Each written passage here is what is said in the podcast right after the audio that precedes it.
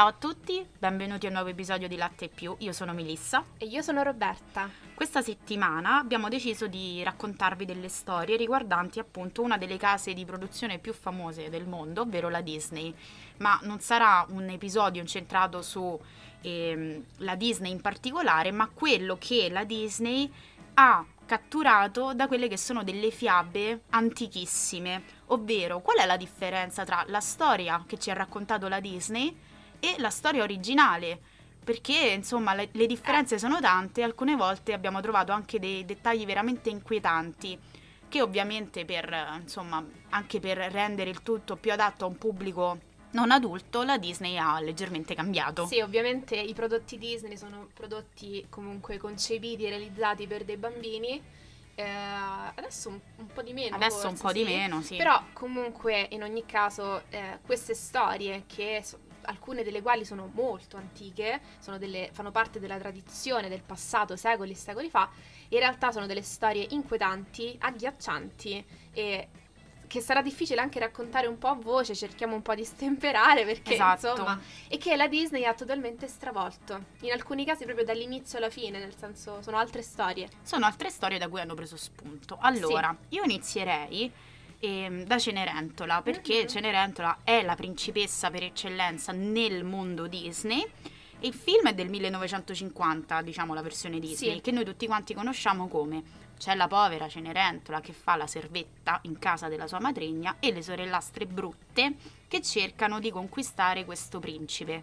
Alla fine Cenerentola va al ballo grazie alla fata turchina, no, la fata madrina, scusate, la turchina è Pinocchio, eh, io sì. già la confusione. Andiamo bene. Sì, iniziamo molto bene. Riesce ad andare al ballo tutta bella, trasformata, insomma, senza più le, le, ceneri, perché il nome poi deriva dal fatto che lei fosse sempre sporca di cenere. Uh-huh. Arriva al ballo, conquista il cuore del sì, principe. Non avevo pensato a questa cosa. Eh sì, perché il nome in inglese è Cinderella. Buongiorno Roberta. Good morning. e praticamente conquista il cuore del principe, ma Cosa succede? Cosa succede? Lei scappa perché a mezzanotte, sì. insomma, gli scade no, la magia, eh, ritorna sì, a essere sì, sporca, mettiamola così, e scappando perde la famosa scarpetta. Il principe prende la scarpetta e decide di andarla a provare sui piedi di tutte le ragazze del regno, fin eh, quando non trova Cenerentola. Finché non la trova, riconosce il suo piedino il suo piedino fatato sì. e vissero tutti felici un e po' contenti. fetish questa storia, comunque Vero? è stata molto inquietante, devo Comunque... dire. Questo riconoscimento attraverso il piede. Bah, vabbè. vabbè. certo che la scena in cui le sorellastre di Cenerentola cercano di farsi entrare la scarpetta eh, con quei proprio, piedi un po' sgraziati, no? È, è proprio qui che sta il primo dettaglio inquietante che la Disney ha sapientemente tralasciato, ha proprio cancellato, e cioè che eh, in realtà la madrigna per far entrare la scarpina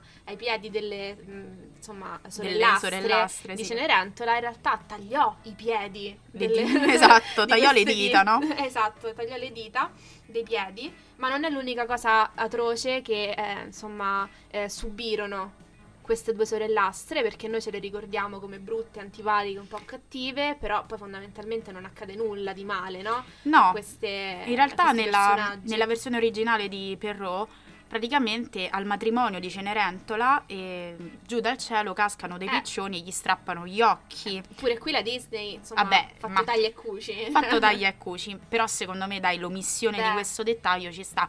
Già il fatto della rappresentazione così da serva di Cenerentola è molto crudo da vedere, magari per Certo. una bambina di 3-4 anni, non è che sia proprio il massimo e quindi insomma questa è la versione originale di Perrault quindi con tutti questi dettagli in più ce n'è uno che in realtà è anche riferito proprio a questa versione ovvero nella traduzione dal francese all'italiano del materiale della scarpetta Sì. che è stato confuso perché inizialmente si pensava fosse var, cioè cristallo, varre, insomma qualcosa Mhm. del genere, ma in realtà era una pelliccia Era di una pelliccia di scoiattolo, no? scoiattolo che era particolarmente in voga in quegli anni nell'aristocrazia e quindi aveva un senso, diciamo. E in realtà poi con la traduzione questo significato si è perso, quindi poi nell'immaginario di Cenerentola è entrato questo elemento della scarpina di cristallo che in realtà non era di cristallo. Adesso mi viene in mente, immagina Chip e Chop ai piedi di, Eh, di Cenerentola. Forse è meglio di cristallo, è più carino, non È più so. carino, comunque- sicuramente è, è meno magica la scarpina di pelliccia. Beh, è proprio orrenda. È, è orrenda, sì. Dai, parliamoci chiaro, ma Eh, chi se la mette? No, infatti, quindi qui già con questo aneddoto l'infanzia è proprio Distrutta. distrutta. Però non sarà l'unico, diciamo, l'unica storia che vi distruggerà l'infanzia perché questo episodio sarà una carrellata di aneddoti inquietanti che Mhm. vi fan- faranno crollare dei miti felici. Esatto, il prossimo è la sine- Sirenetta. Eh sì, la sirenetta, e io vado con l'originale, cioè con la versione Disney, va? quella che tutti conosciamo, Mhm. quindi In fondo al mare. in fondo al mare, esatto. E cosa accade alla sirenetta? Cioè lei praticamente fa questo patto per poter inseguire l'amore sostanzialmente, fa un patto con Ursula e quindi la strega del mare che in cambio della voce eh, della sirenetta eh, dà le gambe a, a quest'ultima, quindi insomma c'è questo... Sì, il finale poi insomma è finale sempre felice. felici e contenti, Sì, no? comunque Ursula viene Il eh, principe. Eric, eh, sì, Sì. la- Ti Ariel. principe Eric? Allora, questa lo sapevo che me la facevi come domanda perché so che c'è qualcuno C'è che è qualcuno. innamorato del principe Eh. Eric. E non sono io. Non sei tu. Però ho sentito dire che il principe Eric somiglia a Henry Cavill. Sì, sì, sì. Beh, eh, non- sicuramente mi immagino un Henry Cavill nei panni del principe Eric, questa grande Quindi con questa camicia un po' così sbottonata, così. sbottonata, sì, un po' sì, sì. pazzerella. Non era il mio principe preferito, però. Eh, guarda, su questo magari ne parliamo alla fine Va dell'episodio. bene, ok. Chi è il tuo principe e la tua principessa preferita? Ok. Ecco, mettiamola così. Comunque, questa è la versione Disney, quindi vissero tutti felici e contenti cantando in fondo al mar con Re Tritone, Flanders e Sebastian, che sono i miei personaggi preferiti. Nella versione originale, invece, di Andersen, che insomma tutti quanti conoscerete anche la statuetta della sirenetta a Copenaghen, in realtà il finale, ma tutta la fiaba è piena di tristezza. Sì. Allora, Ariel non perde solo la sua voce, no? In cambio delle gambe, ma eh, praticamente Ursula, che nel libro è chiamata la strega del mare, non è che si chiama Ursula e canta anche lei, non c'entra niente. Nel contratto viene stabilito che ogni passo che lei compie sulla terra sarà pieno di dolore, proprio per, ehm, come ti posso dire, farle pagare questa sua voglia di diventare umana. In più, nella fiaba originale, in realtà si dice che le sirene non avessero un'anima e dunque non c'è il paradiso per, per loro, no? L'unico modo per ottenere l'anima è quella di farsi amare e quindi sposare eh, un principe. In realtà poi si parla di un bacio, ma insomma io la metto sull'amore. Nella versione originale, inoltre, ehm, Ariel non si sposa col principe perché lui si sta per sposare con un'altra donna proprio nel momento in cui lei ottiene le gambe, no? E quindi nel giorno del matrimonio del principe lei si getta nel mare e si trasforma in schiuma, cioè è proprio un finale orrendo. Orrendo, una storia tristissima. Una storia tristissima che sinceramente solo per partorirla penso che mente deviata devi avere. No, ma più che altro mi immagino la Disney che ha pensato. "Ma Prendiamo questa storia e cambiamola radicalmente. Sì, Alla fine eh, si sono un po' ispirati, ma poi si sono esatto ispirati e secondo me hanno fatto bene anche perché questo Eh beh. tipo di eh, rappresentazione la puoi ottenere con un film, quindi con degli attori reali, cosa che nessuno sinceramente ha mai fatto e quel poco che è stato fatto non è all'altezza di questa fiaba che invece questa storia che io trovo molto Ti bella. piace? Sì, dovrebbe Mhm. però essere riportata sullo schermo con un degno, insomma, cast, un degno regista, una degna idea sotto, no? Mhm. Chi immagini tu? Chi vedresti bene? Tralasciando. Come regista? Come regista, ma anche come Allora, cast. come regista io dico Joe Wright, che è il famoso regista di... boh, non Beh, lo so. uno che ha fatto tante cose in costume. Ha fatto tante cose in costume, mi viene in Ha mente... fatto anche mm, Anna Karenina. Esatto, vedo lui molto bene perché secondo me è in grado di riportare un po' quelle atmosfere. Mhm. E beh, come cast non saprei, anche perché bisognerebbe vedere bene l'età dei personaggi, no? E... Beh, sì, anche perché mi vengono in mente attrici dai capelli rossi, sono tante, però sono anche un po' grandi d'età. Mm-mm, Anche un Emma Stone forse è già troppo... Esatto. Ne servirebbe qualcuno un po' più giovane. Esatto, Sì. quindi Amy Adams è troppo avanti con gli anni. Amy Adams è troppo eh, anziana, Sì, mettiamola anziana, così. poverina. Quindi eh, ecco, però come Eh, regista vedrei bene sì. Joe Wright perché secondo me riesce, riesce ad interpretare no, quella che è appunto la, la favola originale. Almeno Sì. questa è la mia idea. Quindi poi dopo lo chiamo. Lo- eh, Sì, facci sapere che cosa ti esatto, dice. gli sei mando un messaggio. Va bene. Prossima storia. Vai con l'originale. Allora, la cioè bella- con l'originale, con la versione Disney, io un po' mi Ok. confondo. Eh sì, perché la versione Disney non è non l'originale. è l'originale. Allora, esatto. qui ci troviamo eh, appunto alla- davanti alla Bella e la Bestia, Mhm. che secondo me in realtà tra forse questi cambiamenti tra originale e Disney è quella che soffre di meno, no? Tra Mhm. virgolette.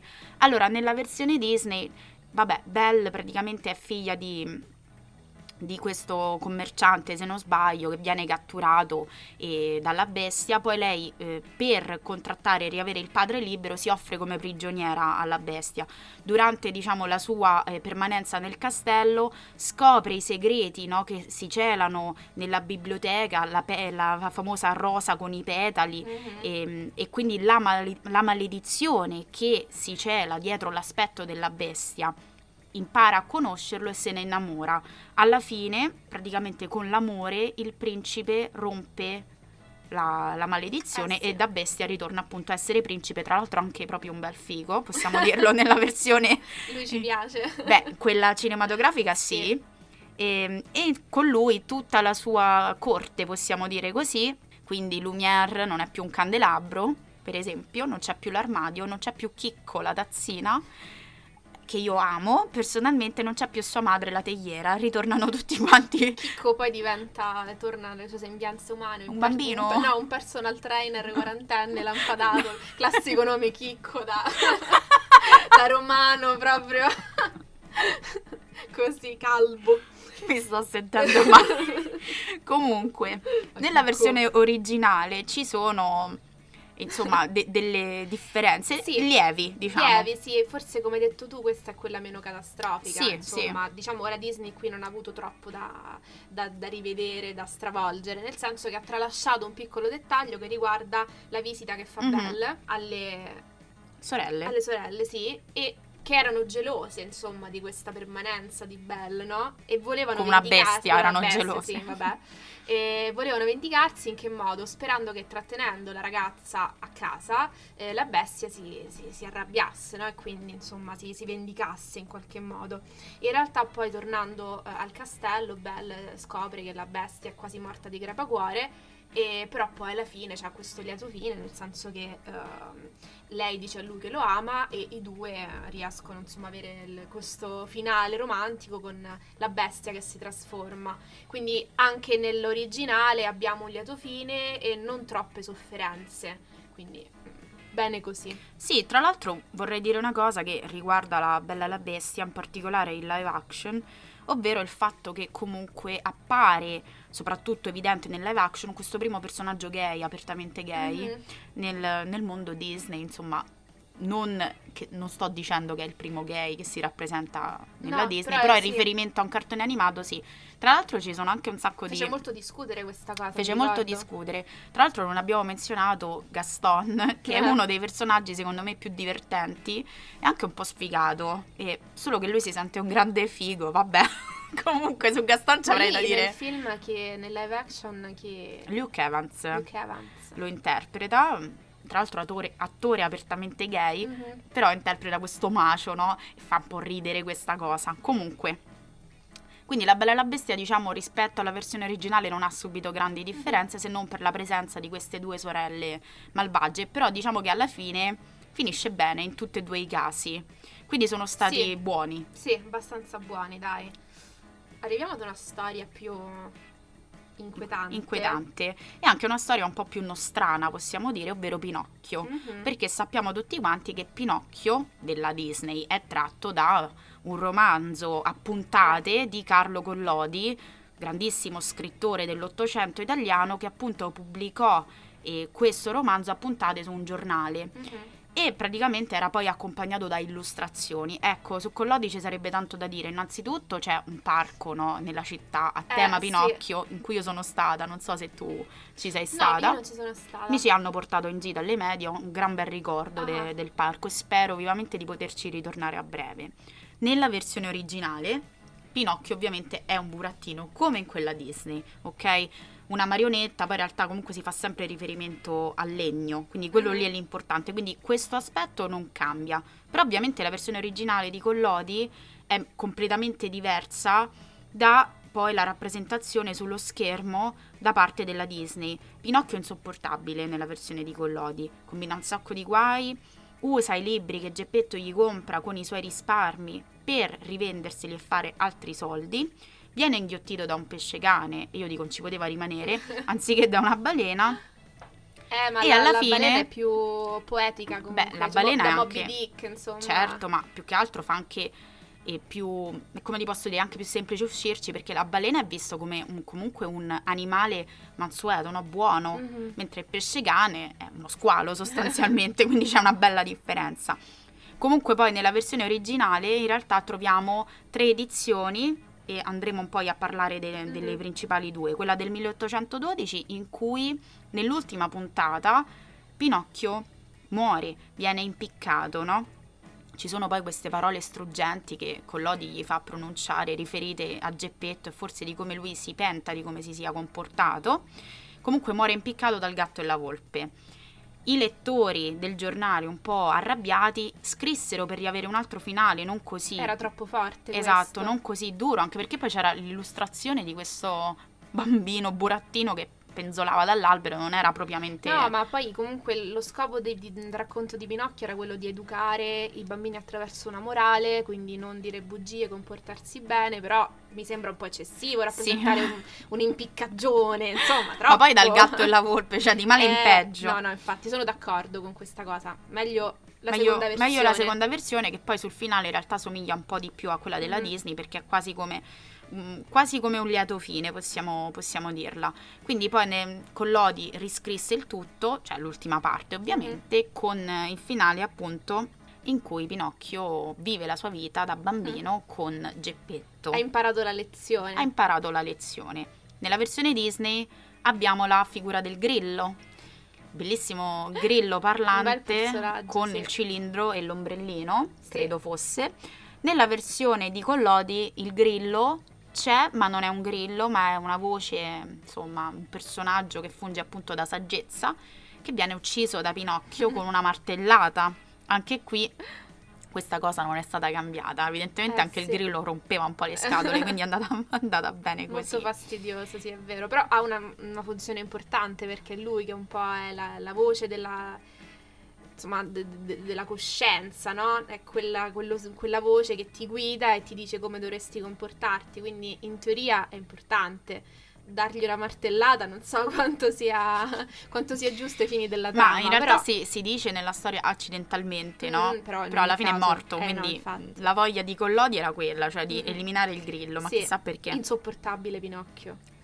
Pinocchio è insopportabile. Devo dire che è un bel po' che non guardo il film della Disney, l'originale, però so, so che tu hai guardato il film di Garrone. Eh, la versione di Garrone sicuramente è più vicina alle intenzioni di, di Collodi, nel senso nell'originale di Collodi viene presentato questo personaggio insomma, di bambino estremamente fastidioso che ne combina di ogni, che fa un sacco di guai, che è anche un po' truffaldino e non ha una grande morale.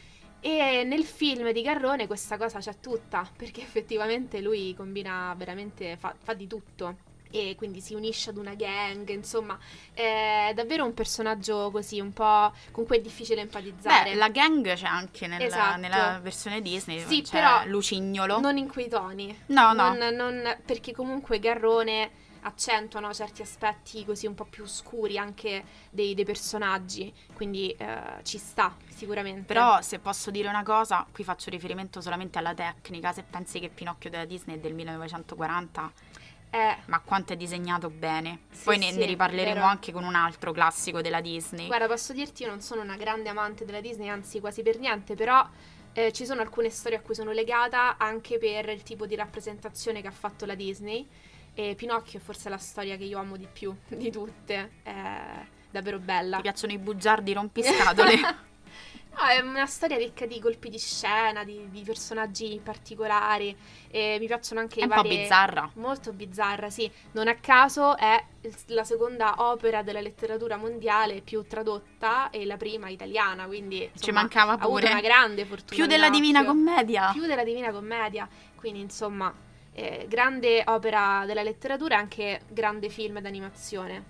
Possiamo Assolu- dirlo. assolutamente. Passiamo invece a un'altra storia Mhm. che si ispira, insomma, a un- a una storia di Victor Hugo, che è praticamente la storia appunto del gobbo di, di Notre Dame. Ma pesante. Molto pesante. Io non sono un amante di- della versione Disney. In ogni caso, nella versione raccontata da- dalla Disney, Quasimodo, che è appunto questo gobbo, Mhm, che è un uomo nato con un difetto fisico, vive dentro Notre Dame, la chiesa, mhm. lontano dalla società, senza il permesso di uscire proprio per la sua malformazione. Quindi già qui c'è un argomento di emarginazione sociale. Eh, In ogni caso entra in contatto con Esmeralda, questa zingara, che insomma lui se ne innamora. Lei però purtroppo deve fuggire no, da una esecuzione e Quasimodo l'aiuta a fuggire.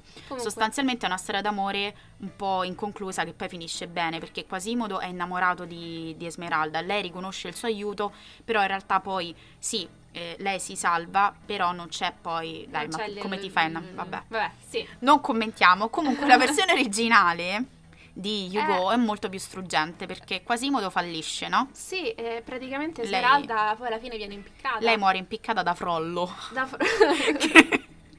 Scusate, ma cerchiamo di sdrammatizzare un che po'. bel nome Frollo. E sì, insomma, Frollo che impicca Esmeralda, Quasimodo che si strugge e si uccide alla fine. Sì, si fa morire di fame. Esatto, sì. Quindi insomma, Ma come si fa? Io proprio una storia triste fino alla fine. Quindi bene così che la Disney ha insomma stravolto questo finale Sì, perché beh, non no, si poteva no, vedere non si poteva assolutamente. vedere. Insomma, poi abbiamo stiamo imparando no, a conoscere un po' di più anche la letteratura. E- perché magari alcuni di noi non sanno neanche che questi classici della Disney poi sono tratti da altrettanti classici Eh, della letteratura, quindi è insomma anche Certo. una. Forse questa puntata è anche un po' un parallelo Un tra, para- tra sì. cinema e letteratura. Sì, sì, è un episodio un po' diverso sicuramente. Continuiamo con Passiamo, eh, sì. sì, una fiaba molto famosa, Molto famosa. quella di Biancaneve. Quella di Biancaneve e i sette nani. Allora, qui devo dire che diciamo l'originale che è horror ha avuto poi un corrispettivo al cinema, cioè questa cosa va detta nel senso ehm, queste fiabe originali che sono davvero così truculente, molto violente, poi ovviamente sono state stravolte, però forniscono anche un immaginario importante per il cinema che potrebbe essere quello dell'orrore, ad esempio, comunque di un cinema adulto. Assolutamente. Quindi è bello avere delle, diciamo, alternative nel cinema, perché uno pensa magari, ok, la Disney ha raccontato già questa storia, quindi che cosa puoi aggiungere tu con un live action? E invece no, cambiando genere, attingi dall'originale e vedi che ti esce fuori un altro film. Quindi eh, questo è il caso di Biancaneve, perché insomma l'originale, che, la versione Disney che comunque è la storia di Biancaneve con la, La con strega, cattiva, già abbastanza inquietante quella della è molto Disney. inquietante, sì. Ricordiamo che è un film del 1937, quindi una roba vecchissima e anche qui Ma facendo era ri- uno dei primi, Sì. princip- il primo forse? forse credo sia il primo, sì. Ah, Facendo riferimento prima a Pinocchio, quando ho espresso il mio parere sulla tecnica, ecco, qui siamo di fronte proprio a, a, secondo me, l'eccellenza. Tant'è vero che questo film ha vinto l'Oscar. Ora, tecnicamente, se lo si guarda adesso, non è invecchiato per niente. mm, mm, mm. Cioè, la tecnica di disegno è una roba veramente da brividi. In ogni caso, passiamo alla trama. Nella versione Disney, Biancaneve è questa bellissima ragazza, no? E la regina cattiva è talmente gelosa che la vuole eliminare dal reame perché lei deve essere la, la più bella, no? E quindi ordina al cacciatore di uccidere Biancaneve. Biancaneve scappa nella foresta e incontra i sette nani, che sono una versione più bella di Gimli del Signore degli Anelli. Praticamente e si rifugia nella loro casetta e li accudisce, no? Loro fanno i minatori, quindi vanno a lavorare e lei quando tornano tutti puzzolenti gli insegna a farsi il bagnetto. Ma Cioè, quanto inquietante questa storia dei nani, questa Però tizia se, se ti fa la riguardi servetta fa la servetta, però se ti riguardi la scena in cui lei insegna a farsi il bagno ai nani è veramente bellissima. Sì, Ci sono se- delle clip su YouTube stupende. cioè, che problemi hai per immaginarti una storia del genere?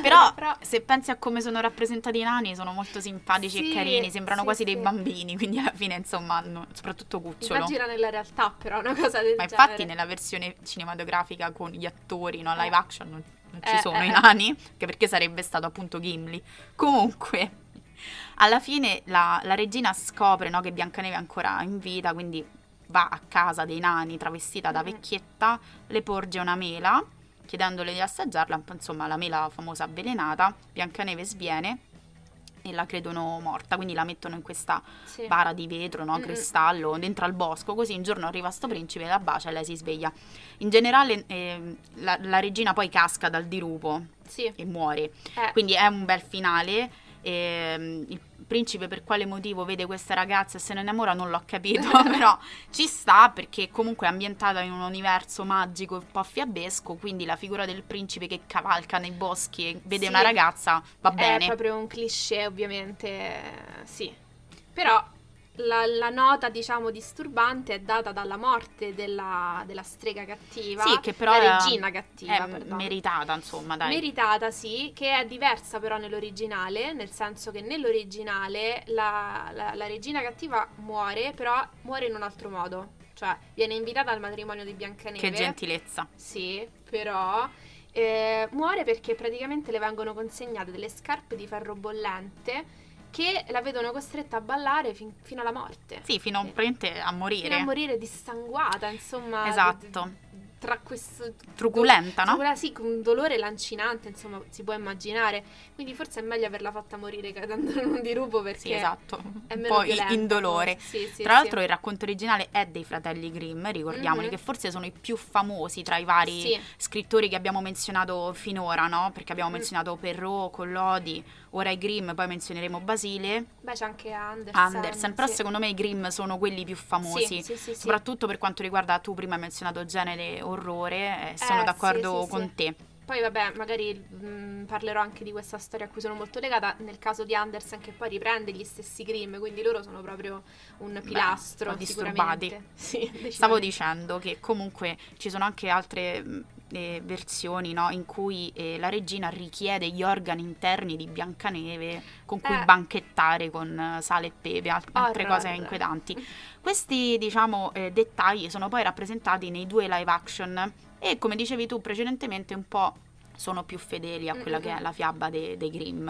Quindi è vero, sono film di intrattenimento, Sì. sono film di avventura, però se insomma vi trovate che non li avete visti e siete affezionati anche magari alla storia dei Grimm, potete tranquillamente Certo. guardarvi e vi consiglio anche il film eh, basato proprio sulla storia dei Grimm con un taglio un po' più fantasy dark con il defunto Heath Ledger e Matt Damon, ovvero i fratelli Grimm e la strega qualcosa. Non ricordo tutto il titolo, ma tanto lo trovate tranquillamente. Quindi questo è, era Biancaneve e adesso passiamo all'ultimo perché ho menzionato Basile e non potevamo tralasciare Sole, Luna, Italia, ovvero Che cos'è? Indovinello, Sole, Luna, Luna Italia. Che cos'è? È la versione eh, letteraria di La Bella Addormentata. Eh sì, la bella addormentata nel bosco, forse questa è la storia, diciamo, che nell'originale ha più elementi horror e davvero Anche io- disgustosi. disgustosi, sì, quindi veramente la, la Disney ha fatto un grande lavoro perché ha Sì, anche qui ha creato un altro classico che tecnicamente non gli si può dire assolutamente Sì, sì, nulla. sì, ma è, è proprio un'altra storia.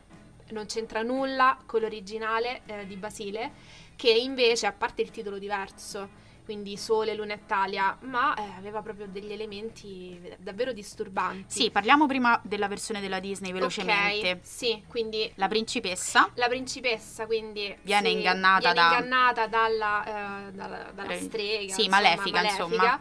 E eh, si punge il dito con un, su un fuso di un arcolaio Sì, e, per cade in cucire, no? sì, e cade in questo sonno eterno. Da cui però poi lei si risveglia grazie al, al bacio del principe, che anche in questo caso subentra così come Magico. ma- magicamente per salvare la Vabbè, principessa. questa diciamo è la, la trama molto Antife- risi- risicata, dai, Sì, diciamo sì, così. Sì, sì, sì. È antifemminista questa, questa fiaba come tante altre, eh, questo va detto. Insomma, questi principi che salvano, queste Vabbè, principesse un però po'... se- secondo te, allora, su questo ti- Beh, ti, eh. potrei dire magari di guardarti gli ultimi eh, film sulle principesse Disney, quindi le Certo. principesse più recenti. Comunque i tempi sono cambiati. Esatto, tipo Frozen o Eh, anche sì. eh, Ribelle, no? Eh sì, sì, sì. Che insomma, tutt'altro... Certo, ma perché c'è una consapevolezza diversa. storia. Comunque sono storie veramente tanto antiche, Mm-mm. quindi Eh certo. eh, ci sta, Anche i insomma. film, queste realizzazioni cinematografiche sono vecchie come il cucco. Eh sì, E esatto. questo va riconosciuto alla Disney, quindi Eh, Però la Disney ha fatto un grande lavoro perché l'originale di Basile era proprio un'altra storia. Sì, diciamo che si sono ispirati propriamente al fatto del sonno eterno, mettiamola così. Per Sì. il resto poi hanno cambiato tutto, perché a parte il titolo che è Sole, Luna e Talia, il principe non è realmente un principe salvavita, ma è un re. È uno stupratore praticamente, perché cosa fa questo Beh. re?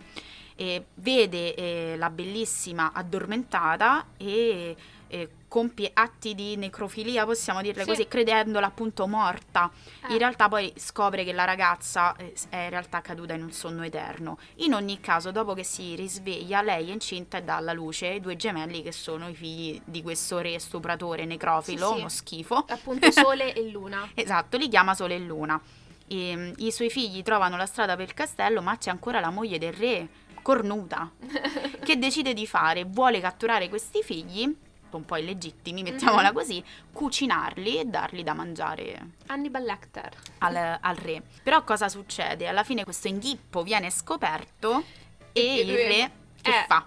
Uno può pensare magari a un, finale così bello, felice. No, lui getta Eh, lui- sua moglie nel fuoco e sposa, e sposa Talia, che secondo me neanche era innamorata, no? Ma no, ma come puoi essere innamorata? Esatto, Questo ti quindi- rapisce, ti, ti stupra mentre ti, ti crede morta, ti mette Che incinta. schifo. Poi dopo arriva la moglie, vuole dare in pasto i tuoi figli al marito, però poi lui cosa fa?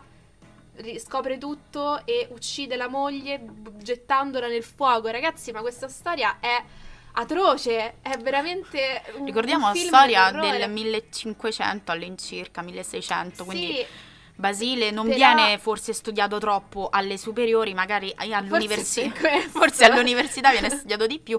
In ogni caso, Giambattista Basile, anche qui ci troviamo di fronte a uno scrittore italiano, quindi Eh, nostrano, sì, ha partorito questa eh, fiaba che più che fiaba è una storia de- dell'orrore praticamente. Ecco, forse non tutti sapranno che appunto la, la fiaba eh, della bella addormentata nel bosco è appunto una fiaba italiana. Ecco, questo per esempio non lo sapevo, cioè se non, non- non conosci l'autore eh, non te lo dicono, non lo immagini. No. Quindi eh, sì, interessante. E quindi diciamo così che se volete farvi un po' una cultura, ecco, magari una lettura anche a queste fiabe, tanto per capire no, se ci sono anche altre differenze. Sì, la differenza data proprio da, da questa liberissima interpretazione della Disney che in questi casi secondo me è più che giusta, nel senso se devi comunque realizzare un prodotto per bambini e hai questo tipo di materiale così eh, horror, devi veramente lavorarci per bene per renderla fruibile, no? Perché sennò eh, li traumatizzi questi bimbi. Esattamente. Eh, qual è la storia più traumatizzante tra queste che abbiamo detto secondo te? Probabilmente Biancaneve, credo. Biancaneve? Questo dettaglio delle scarpine, Sì. delle scarpine, No, scarpe anche- di ferro. Eh sì, no, ma anche il fatto del cuore e dei polmoni. E poi diciamo che nella versione mh, cinematografica, anche non quella della Disney, ma l'altra, live action, il cacciatore è un personaggio molto positivo. Nel film della Disney si vede poco. Mm-mm, È vero, quasi questo personaggio un po' ambiguo che si vede non si vede, non si capisce bene che cosa deve fare della sua vita. Mentre secon- nel secondo live action, beh, il cacciatore è molto presente e si vede anche che tipo di, personaggio è valoroso, no? molto forte.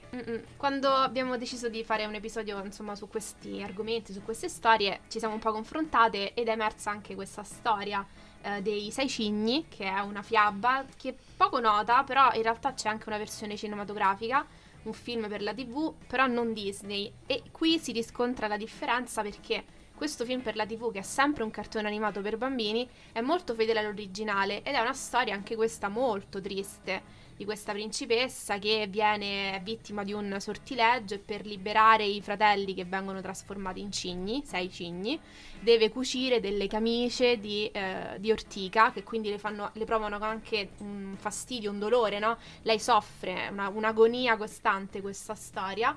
Poi lei viene considerata una strega perché viene sempre vista mentre raccoglieva queste ortiche e viene condannata al rogo, poi eh, viene salvata, non salvata, anzi lei si salva e quindi questa è un po' la differenza rispetto a questa Si autosalva. Si autosalva perché cosa fa? Getta l'ultima camicia di ortiga su, su, su, sui cigni, che quindi vengono trasformati, si trasformano in fratelli, in umani, tornano ad essere fratelli. Io raccontare queste storie è fantastica. E, e quindi poi lei viene liberata perché viene raccontata la verità. Quindi detto questo perché? Perché effettivamente anche qui abbiamo un racconto molto triste, però non c'è di mezzo la Disney e infatti il cartone animato è altrettanto triste e io da ragazzina sono rimasta traumatizzata. Un po' come la piccola fiammiferaia, no? Eh sì. Di una tristezza terrificante, Terrificante. che neanche sto qui a, insomma, a parlarne sì. perché penso la conosciamo tutti. Ma eh, ti dirò, a me anche tipo Cappuccetto Rosso aveva traumatizzato. Allora, su Cappuccetto Rosso, poi direi che possiamo concludere Eh, qui. sì. Mi domando perché non abbiano mai fatto un, un cartone della Disney, perché Cappuccetto Rosso è una storia inquietantissima, Molto inquietante. è una storia di violenza e di pedofilia, perché il lupo cattivo, come la conosciamo noi, altro non è che quest'uomo orrendo che uccide la nonna no, di Cappuccetto Rosso e poi violenta Cappuccetto Rosso, molto probabilmente. Ecco, secondo me... E forse io- è per questo che non... Sì, ma io avevo delle cassette anche qui mh, fatte per eh, la, la TV, no? Mhm. Le- sai quelle cose, quelle collezioni che uscivano in edicola. Sì. Ecco, avevo delle cassette dove c'erano tutte queste, qu- queste storie, tra cui La piccola fiammiferaia, Cappuccetto Rosso, non ovviamente Disney, eh, Esatto. ci mancherebbe, Peter Pan, ce n'erano altre che erano più fedeli a quelli che erano i racconti. Ovviamente nella versione di Cappuccetto Rosso c'è sempre il lupo, ma ricordiamo che il lupo è una metafora. Certo. Beh, Quindi per quello- simbolici questi Esatto, personaggi. quindi per quello secondo me la Disney non ha voluto rappresentare ancora Cappuccetto Rosso. Io spero eh, lo facciano prima o poi, ormai siamo un po' lontani perché quello secondo me andava bene per l'animazione degli anni 50. Però insomma non si sa, non si sa mai, ecco. No, no, infatti. Poi, domanda finale che avevamo Sì. promesso ai nostri spett- spettatori, ascoltatori, scusate, già Mhm. stiamo in tv qua, la proiezione Sì, sì, è quella. Andiamo avanti. Allora, principessa Disney preferita, vai. Allora, principessa Disney preferita per un discorso mh, di, di storia, eh, ti direi forse Biancaneve. Sì. Ok, principe? Principe, eh beh, essendo legata a Biancaneve direi il principe di Biancaneve, però in realtà non ho una grande preferenza, mi stanno tutti un po' antipatici. Ok. Allora, tra queste che abbiamo detto, probabilmente Biancaneve forse è quella più coraggiosa. Mm-mm. Però ti direi Belle. Ok, Belle perché anche lei è coraggiosa. sì. Quindi Belle. Per quanto riguarda i principi, forse proprio il principe della Bella e la Bestia. Beh, sì. Direi proprio di Sì. Sicuramente è quello più particolare. Gli Mhm. altri sono tutti un po' anonimi, secondo me. Gli altri sono un po' anonimi, forse tranne Eric, magari, della Mm. Sirenetta. Sì. Però in ogni caso il principe della Bella e la Bestia è quello che mi piace di più, tra questi qui ovviamente Mhm. menzionati, con giusta menzione per Gaston, lo ricordiamo, il personaggio secondario più bello che esista, e Lumière, che sono i miei personaggi preferiti. Della... In assoluto. sì, assolutamente sì. Sebastian, della Sirenetta. Non Stan. Non Sebastian Stan. E invece per quanto riguarda dei live action che non hanno fatto ovviamente, tipo chi vedresti bene, c'è un- una tua versione. Beh, la Sirenetta l'abbiamo detto prima. sì, no, no? tipo della Bella e la Bestia. Ah, per fare... Una tua versione, quindi con attori diversi Ah, rispetto a quelli che sono stati Guarda. Emma Watson l'avrei lasciata perché secondo me è identica. Ok. Poi Gaston, che è interpretato da Luke Evans, anche lì è Mhm. perfetto. Secondo me la scelta del cast è molto fedele a quelle che sono le rappresentazioni, anche perché poi la maggior parte dei personaggi sono comunque animati, non so se mi spiego, sono CGI perché Lumière e tutto il resto della corte sono Mhm. mobili sostanzialmente, quindi non, non sono interpretati. E quindi sì, secondo me è scelta insomma azzeccata. E, mh, tu invece per quanto riguarda La Bella Addormentata non abbiamo menzionato i due film su Malefica Ah, sì, con sì, Angelina sì, sì. Jolie. Beh, lei è perfetta. Lei è perfetta nel ruolo. Non saprei trovare un'attrice... Sì. Sarà che comunque ormai la, la accosti tantissimo. Sì, quindi- devo dire anche Elle Fanning non è male come Mhm. scelta, perché comunque ha questa, questo aspetto un po' etereo, innocente. Ah, forse sai, io me la sono sempre immaginata diversa. E non, non ti saprei dire un'attrice in particolare, però non lei. Quindi nel mio immaginario, che poi considera io mh, l'ho principalmente lette queste storie, però io avevo mh, tutta una raccolta di, di- di fiabe di libri che però erano diciamo la versione scritta delle le fiabe della Disney però quindi comunque non c'era l'originale e quindi erano tutte molto felici e, Mhm. e positive no, come storie quindi eh, no però lei me la sono sempre immaginata diversamente non adesso primo pensiero che mi è venuto in mente è quello di Emma Roberts ma voglio cancellare questa immagine Oh mamma mia, ti prego. me la renderebbe troppo antipatica Troppo antipatica. Vabbè che dovrebbe dormire per tutto il film, Ah, quindi dici non c'è problema. non c'è problema. Però no, ci devo pensare. Adesso su due piedi non mi viene in mente ne- nessuna attrice in particolare. E per quanto riguarda Biancaneve, c'è Lily Collins, è perfetta. Lei è la Biancaneve proprio per eccellenza. Però poi per il resto non saprei. Pinocchio chi lo faresti fare? Oddio, bambini? Mhm. Ah. Perché il bambino di Jojo Rabbit è troppo carino per fare Eh, Pinocchio. Pinocchio sì. Però secondo me sarebbe molto bravo. E altrimenti c'è anche quel bambino molto bravo che ha fatto Wonder con Giulia Sì. Roberts, che adesso Sì, mi sì, dimentico come si chiama. Insomma, stiamo parlando di attori di meno di 10 No, anni qui, infatti. quindi cioè, insomma, perdonateci. Ehm, per quanto riguarda Geppetto invece... Ma scusa, un geppetto siciliano interpretato da Robert De Niro. Bello. Beh, comunque Geppetto è anziano, quindi eh, ci sta. Eh beh, per forza, non ci puoi Sì. mettere Geppetto figo, cioè No, no, no, no, no, ma neanche di mezza età. eh, Geppetto deve essere anziano. Geppetto deve essere vecchio, esatto. Sì. Quindi vabbè, Robert De Niro. Comunque no, pensando al cast di Pinocchio, penso chiunque sia migliore di eh, Benigni che fa il bimbo. Mamma mia, che brutta cosa inquietante. Comunque secondo me stiamo un po' Sì, dilagando. Sì, dilagando quando fai questi discorsi capita, quindi direi di concludere qui. Sì, Vi abbiamo rovinato l'infanzia probabilmente, non so. ci dispiace. Sì, eh, però insomma... Speriamo che vi sia piaciuto e l'abbiate trovato molto interessante. Sì. E noi ci sentiamo la prossima settimana. Ciao!